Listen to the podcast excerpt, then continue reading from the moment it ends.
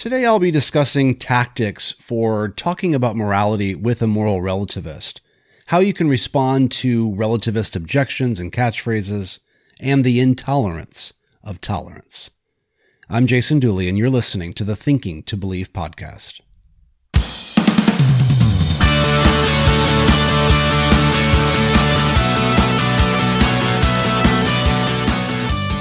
Welcome, friends and truth seekers, back to the podcast. We are in now part six of the series Truth Decay, talking about relativism, and part four specifically talking about moral relativism. Last week, I had got to the heart of the issue and offering a critique of the different forms of moral relativism, showing what's wrong with them, and there was a myriad of reasons to reject moral relativism as a moral philosophy. So if you missed that episode, make sure you listen to that because that is the heart of this series. But today, we are going to move on and talk about some tactics of how you can speak with a moral relativist and convey the truth of moral realism. I'll discuss how we can respond to various objections and catchphrases that are often offered by moral relativists. And then round out today's episode by talking about the concept of tolerance and intolerance.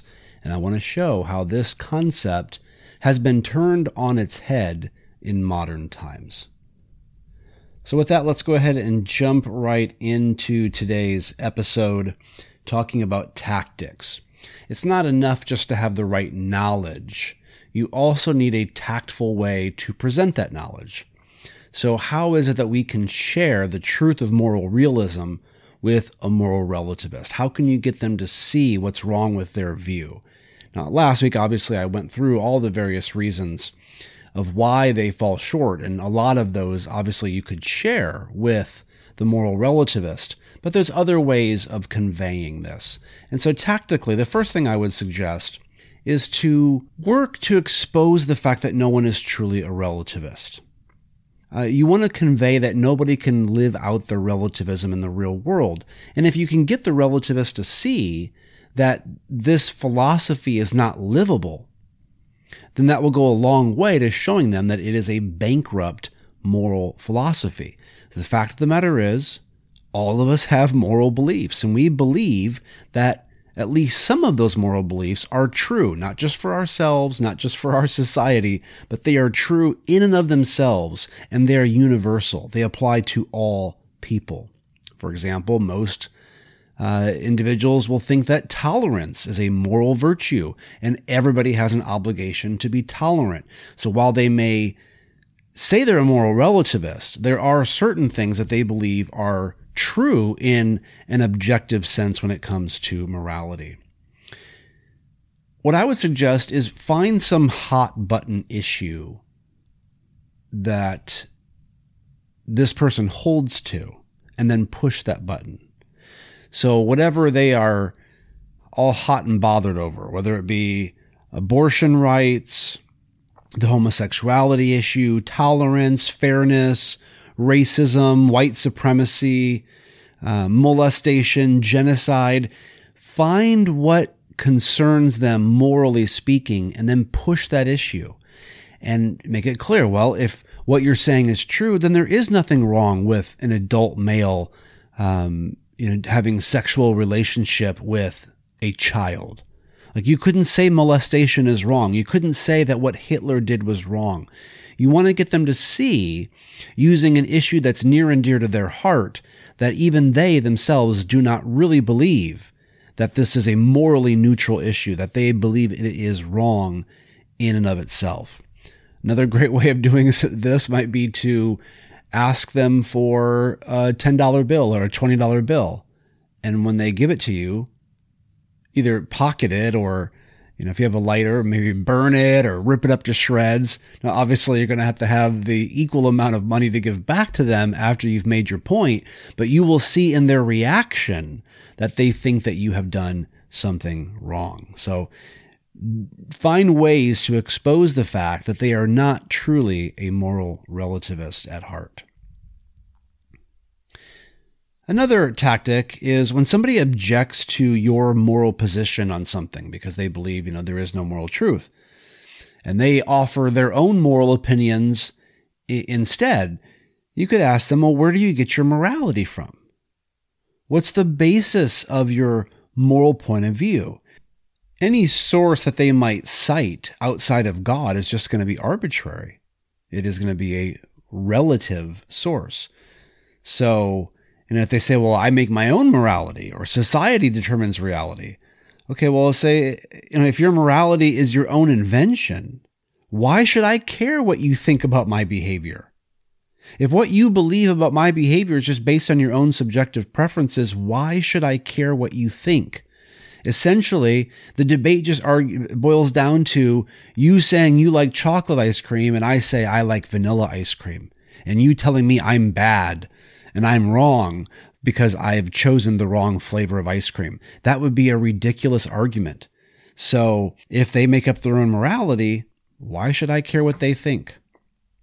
Third tactic you could use is to ask the relativist whether or not it is better to be tolerant or intolerant. And this, of course, is going to trade on the whole concept of tolerance, assuming that they endorse, you know, the moral obligation to be tolerant.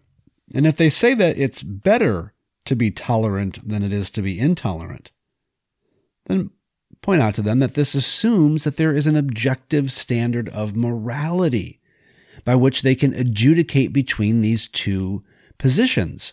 And to say that one is better than the other assumes this moral standard.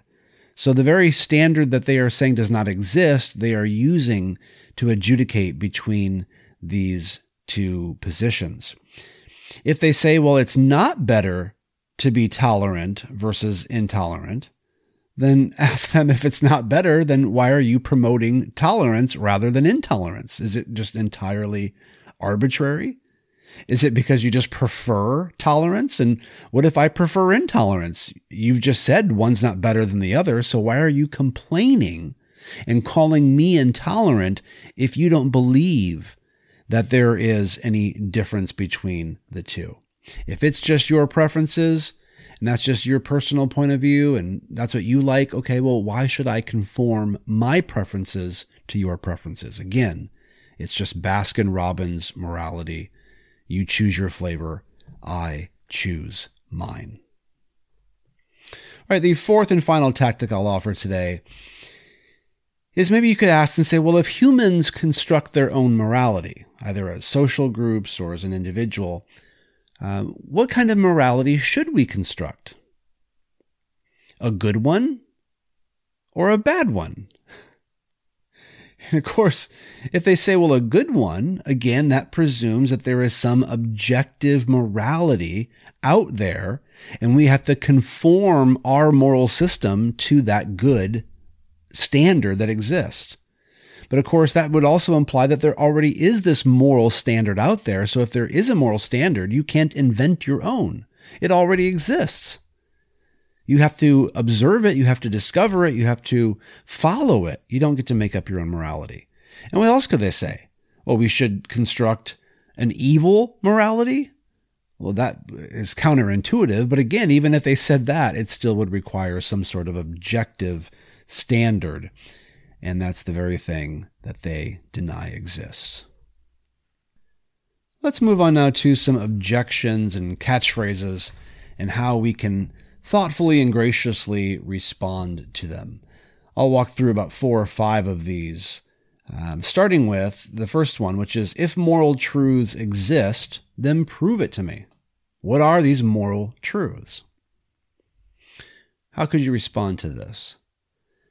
Well, the way I would respond is by pointing out that most people are aware of moral truths and they are quite clear to them. To sane people, there's not a question as to whether or not it is morally wrong to torture a child for the fun of it.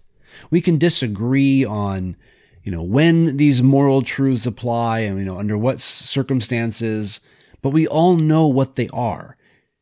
Everybody knows that courage and love and tolerance are moral goods, whereas things like treachery and hatred. These are moral evils. We all understand that. There is no culture where you're going to see where, um, you know, bravery is considered to be morally wrong and love is considered to be evil. Like you're not going to find a culture like that. In fact, I was thinking the other day how you know, if moral relativism is true, we would expect not just that different cultures would have disagreements over morality, but that some cultures would have no concept of morality. No concept at all.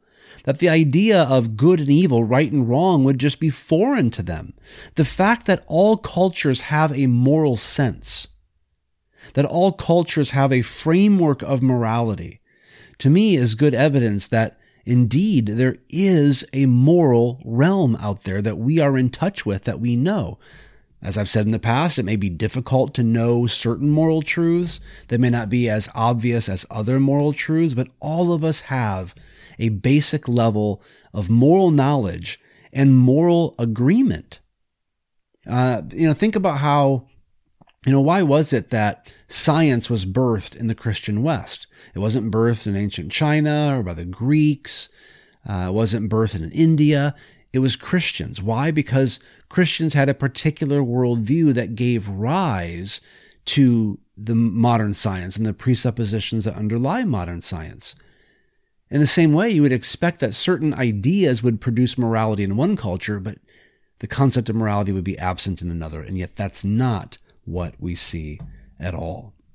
But what about the idea of proof? I think that the very request for proof shows that there is a fundamental misunderstanding about the nature of morality and moral truths. It doesn't make any sense to ask somebody to prove the existence of moral truths any more than it does to ask them to prove the laws of logic. In the same way that the laws of logic are these first principles and we know them through intuitions, the same thing is true about morality. We have an innate moral sense and we understand the concept of right and wrong. And we have uh, knowledge of certain moral truths by more through our moral intuitions in the same way that we have knowledge of the laws of logic through our logical intuitions. They're first principles, meaning that these aren't conclusions that we come to by, you know, this process of reasoning, an inductive process or a deductive process. Rather, these are the tools that we use to engage in reasoning. You can't reason at all if you don't first have in place the laws of logic. They have to be uh, presumed, assumed, before you can do any thinking. So you can't use your thinking to prove the laws of logic. You have to accept the laws of logic before you can engage in any sort of thinking. And in the same way, I think when it comes to morality, this is a first principle. These are intuitions that we have about truths of morality. And it's not something you can prove in any sort of empirical way or in a logical way. Um, you just see that it's true.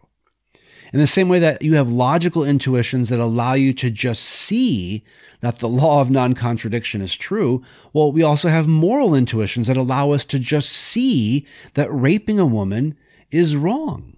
And it wouldn't even matter if they're unconscious and they don't experience any negative physical or mental effects from it. We realize it would still be wrong.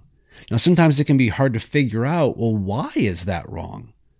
And that's some of the difficulty in moral thinking. But the fact that we have these moral intuitions, not saying that they're infallible um, any more than, you know, other areas of knowledge, they're not always infallible, but these are just not the kinds of things that you can prove as you could maybe, you know, certain theories of physical science. But that doesn't mean we should be skeptical just because we can't prove it in that way, any more than we should be skeptical of our logical intuitions because we can't prove them.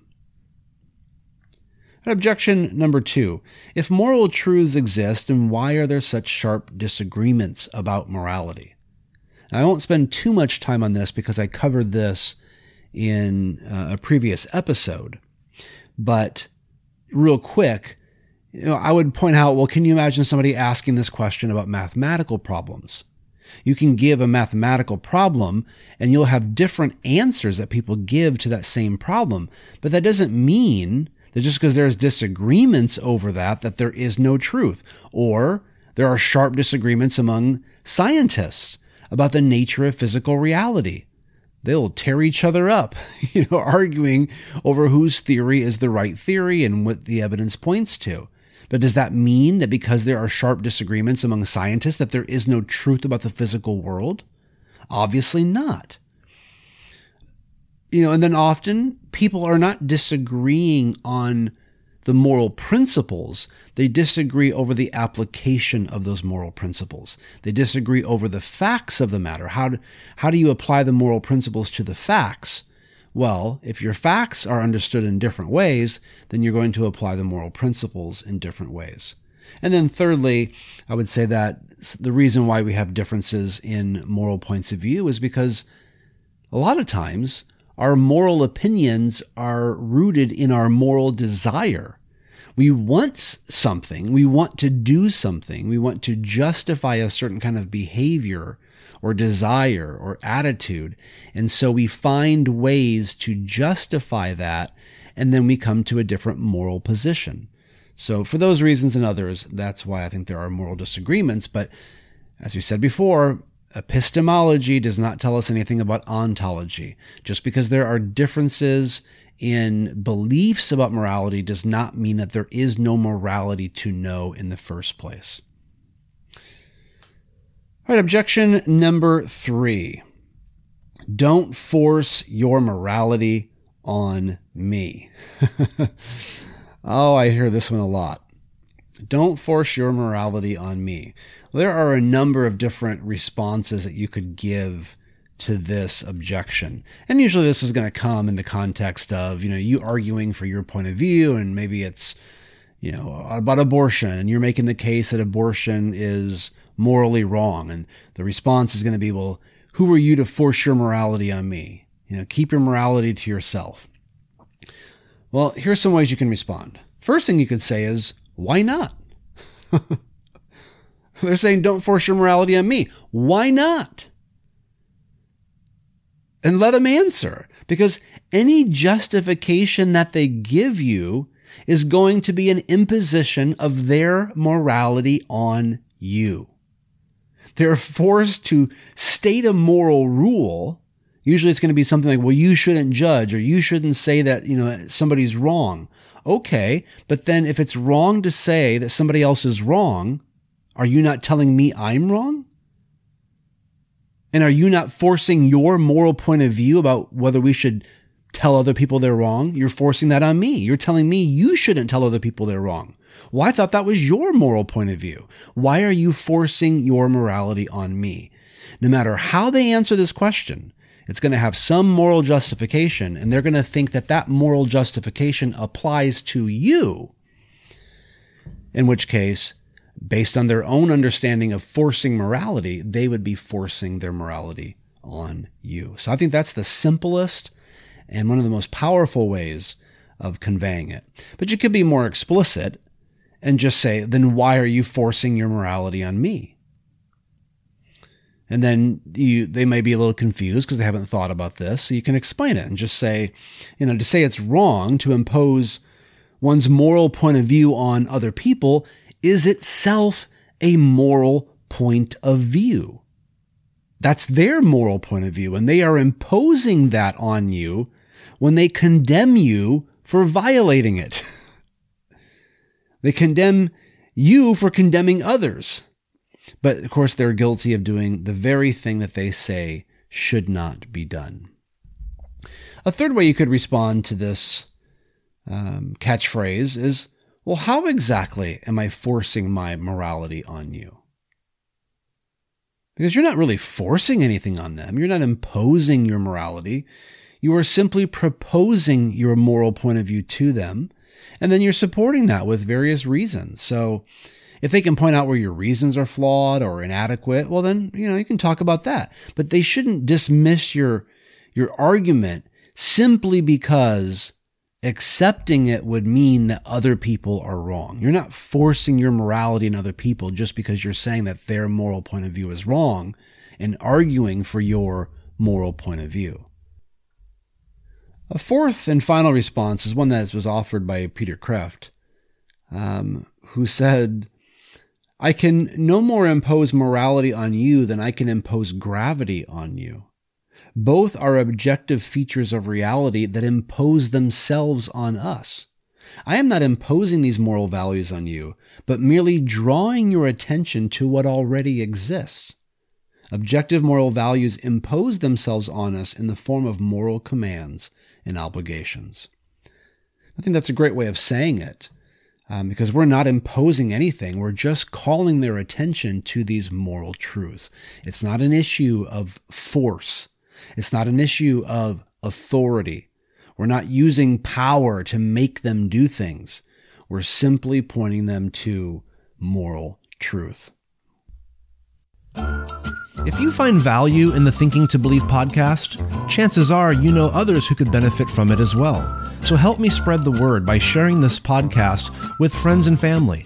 You can also rate my podcast to increase my ranking, thereby making my podcast more visible to others. With your help, I can expose more non believers to the evidence for Christianity and help more Christians to better understand their faith and how Christianity speaks to the pressing issues of our day. All right, the fourth objection is another common one. Who are you to say? But this is really just a challenge to your authority. And so you tactically you want to make it clear that I'm not the one claiming to be an authority here. I'm simply offering you reasons to believe that this is a moral truth. We're not claiming that what we believe is true because we're the ones who say it, but because there's good evidence to believe it's that way. So this isn't an authority claim. Our authority is not derived from ourself. Our authority is derived from the publicly accessible evidence that's out there to support our beliefs. You know, when you're dealing with objective evidence rather than just subjective opinions, it doesn't make any sense to say, who are you to say? If somebody said two plus two equals four, can you imagine somebody responding by that saying, well, who are you to say? well, because we recognize it's the realm of the objective. The only reason you would say, who are you to say, is if you believe that these are just subjective uh, arbitrary beliefs that people are holding. And it's like, you know, what's your authority to claim that your personal beliefs ought to be my personal beliefs? Well, we're not making a claim to uh, or a subjective claim. We're making an objective claim. And that may be part of the way you respond to this objection is to say, I'm, I'm not talking about flavors of ice cream. I'm talking about mathematics. I'm talking about things that are objectively true but it's not my authority that makes them objectively true. I'm appealing to the evidence. So let's not worry about that, you know, who it is that's telling you this, because I don't come to you in my authority. Rather, let's focus on the evidence itself. Another way you could respond is to say, well, who are you to say? Who are you to say? Who are you to say? Who are you to say? In other words, the person is challenging your right to correct them or correct somebody else. And yet, by saying, Who are you to say? they're correcting you. They're basically saying, You don't have the authority to tell other people what to believe, what is right and what is wrong. Okay, well, then you don't have that authority either, mister. Neither of us would have that authority. And yet you clearly believe you have the authority to tell me I'm wrong for telling other people that they're wrong. You think you have the authority to hold to the moral point of view that you hold to. So if they're going to challenge your authority, challenge their authority right back. All right, number five. You shouldn't judge. Now, I'm going to spend the next episode talking uh, about this topic of judgmentalism. So I won't spend too much time on it here, but let me just give you a couple of responses that you could give to this sort of a, a, a catchphrase. One, you could ask them, What do you mean by judging? Often people don't think about what they mean by these things. Now, usually what you're going to hear is judging means like, well, you're telling somebody else that they're wrong. Okay. but if it's wrong to tell other people they're wrong, then why are you judging me? You apparently think I'm wrong for telling other people they're wrong. This is self refuting. It's hypocritical. So ask them what they mean by judging, and however they define it, they're going to end up refuting themselves because they are going to be doing the very thing they're saying ought not to be done. Another thing you could say is, what's wrong with judging? And this sort of gets at the same idea, but just through a different tact.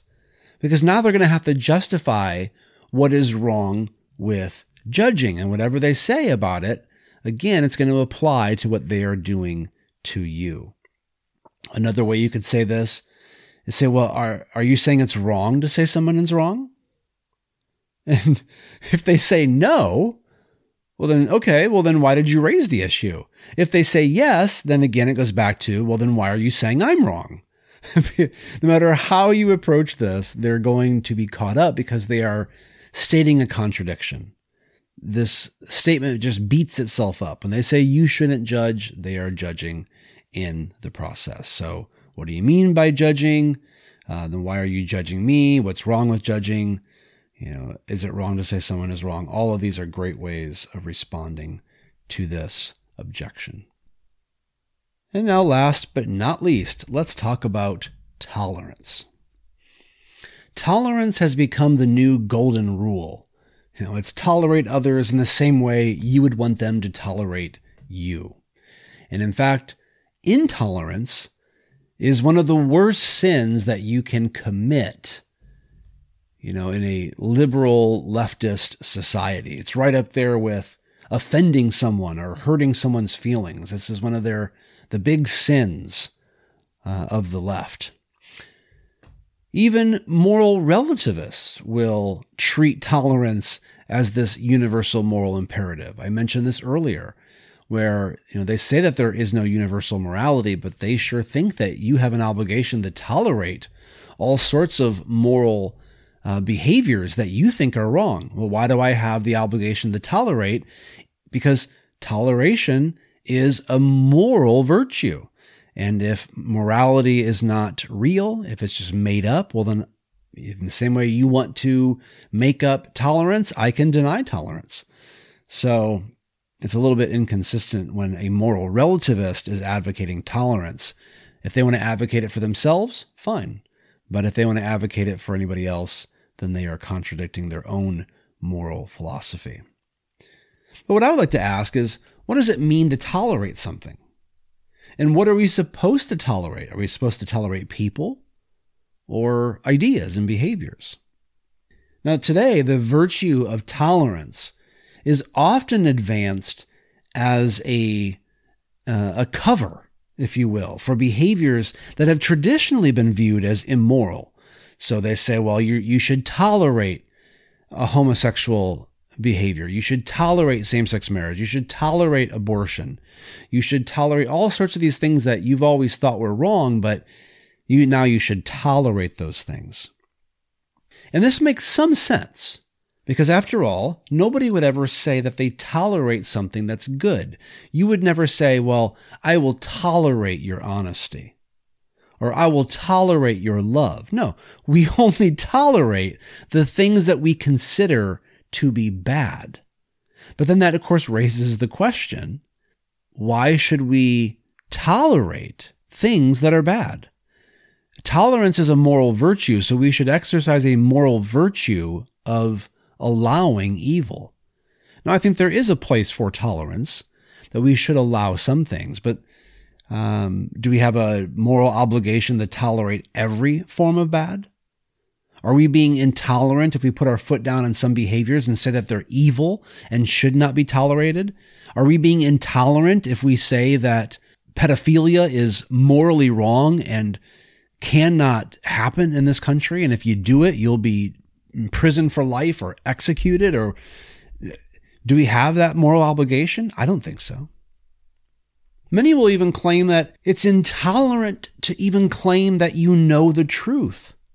Because in claiming that you know the truth, you are implying almost explicitly, that other people must be wrong. And if you're saying they're wrong, then that is intolerant. In order to be tolerant, you can't make any judgments about who has the right beliefs and who has the wrong beliefs. This is often applied, you know, to Christians, where we'll come along because Christianity is a, a claim about what is objectively true. And they'll say that, well, you can't say Christianity is true because then you're implying that all these other religions are false. What they're really saying is Christians can't believe that they are right. Well, how tolerant is that to be able to claim that you can't believe you're right? That's not very tolerant at all. In fact, the modern concept of tolerance and the way it's been applied has completely turned on its head the historic definition of tolerance. Historically speaking, tolerance referred to how you treated people with whom you disagree. It didn't pertain to the ideas and the behaviors, at least not primarily. But now, tolerance is being applied not just to the people, but to the ideas themselves. That we have to tolerate all ideas equally. We need to tolerate all behaviors equally. And indeed, in the process of doing so, the tolerance for the individual is often uh, goes by the wayside. Leftists are very intolerant of Christians, of their person as well as their ideas. They don't exercise tolerance when it comes to those that they disagree with. It's often a one way street. Tolerance in the modern sense has come to mean the acceptance of all views as legitimate or as true. Not that we simply respect those with whom we disagree and allow them to hold their point of view, but we have to somehow affirm their point of view as being valid, even if it's not the point of view we hold. But we can't say that anybody else's point of view is wrong. We have to accept all points of view. If you claim that you're right and somebody else is wrong, then you'll be called intolerant. But think about it. Tolerance implies disagreement. You can only tolerate those that you believe are mistaken. You don't tolerate those you agree with. If you believe that the grass is green and somebody else believes the grass is green, you don't tolerate them. You don't tolerate their belief. You agree with them.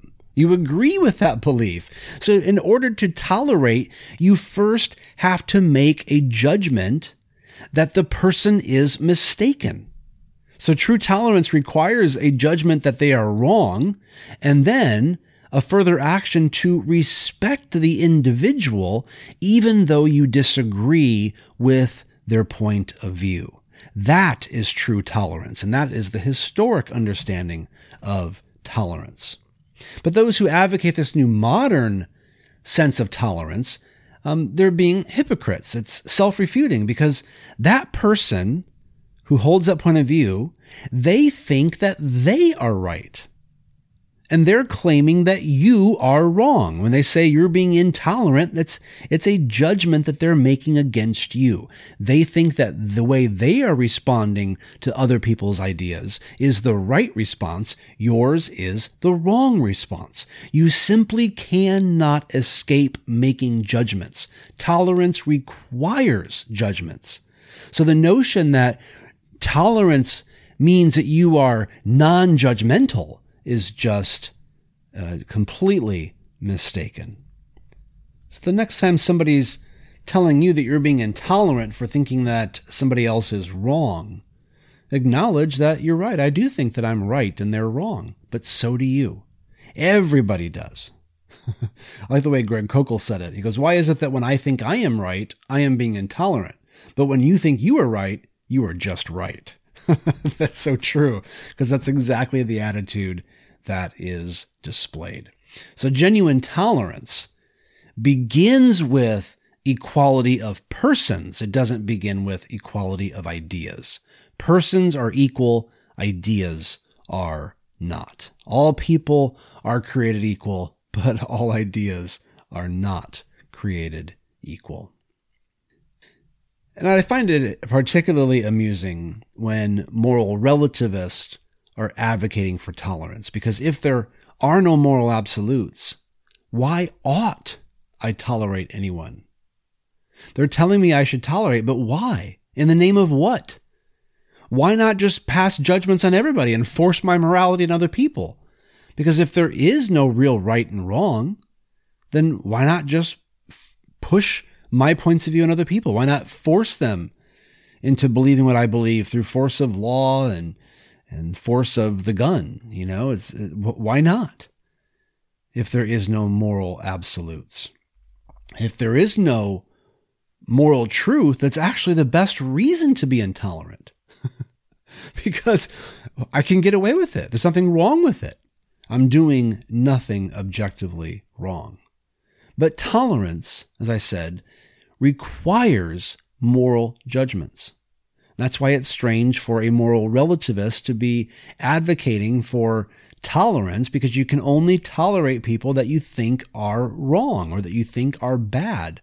So you first have to know what is, um, you know, that something is objectively bad and, and be able to distinguish it from what is objectively good to even know what you should tolerate. So it is quite strange when a moral relativist will advocate for tolerance. And let me make this last point, and that is that they're being hypocritical because relativists and other leftists, they don't tolerate those who believe in objective moral values. They don't tolerate those that have a different moral point of view. They're quite intolerant.